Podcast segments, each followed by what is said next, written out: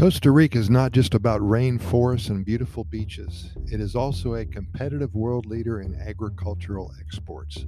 The country has plenty of experience in the food industry, coupled with innovative growing processes, superior soil quality, and a year round growing season. All this has resulted in a huge level of high demand crops sought worldwide.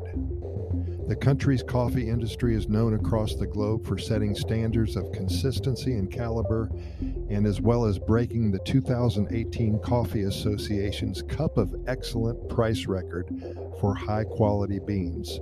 Costa Rica is also the world leading exporter of carbon neutral grown coffee.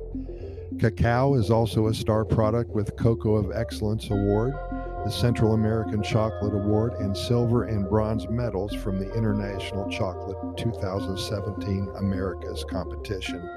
Applied international standards for sustainability, supply chain integrity, and social progress and progress initiatives, excuse me, set us apart as a country and directly impacts the food we produce, says Costa Rica's export promotion agency Pedro Beirute. More than 300 products leave our borders every day to reach over 100 international destinations. I'm going to repeat that. More than 300 products leave our borders every day to reach over 100 international destinations. In fact, nine out of the top 40 global food processing companies have operations in Costa Rica.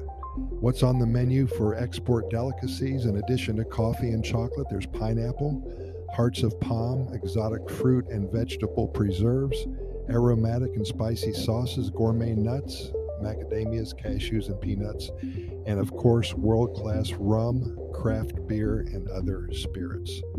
Recent developments to meet market demand include the introduction of superfoods, chia, aloe vera, virgin coconut oil, algae, and other high nutrient crops are requested with increasing frequency. Certifications needed to be in competition with other countries are being met, and every year we're growing in our market presence. Many scientists from at least a dozen countries visit Costa Rica on a regular basis to find out how we are doing the things that we do. Not only does that open up avenues for more market presence, it also promotes technology and the sharing of ideas when it comes to production, growing, and logistics. This success stems from a government that seems to be doing everything right when it comes to the growing and exporting of many products. It's fun to watch everything coming to fruition, and this has been years in the making. Pura Vida, thanks for listening, and we'll talk to you tomorrow.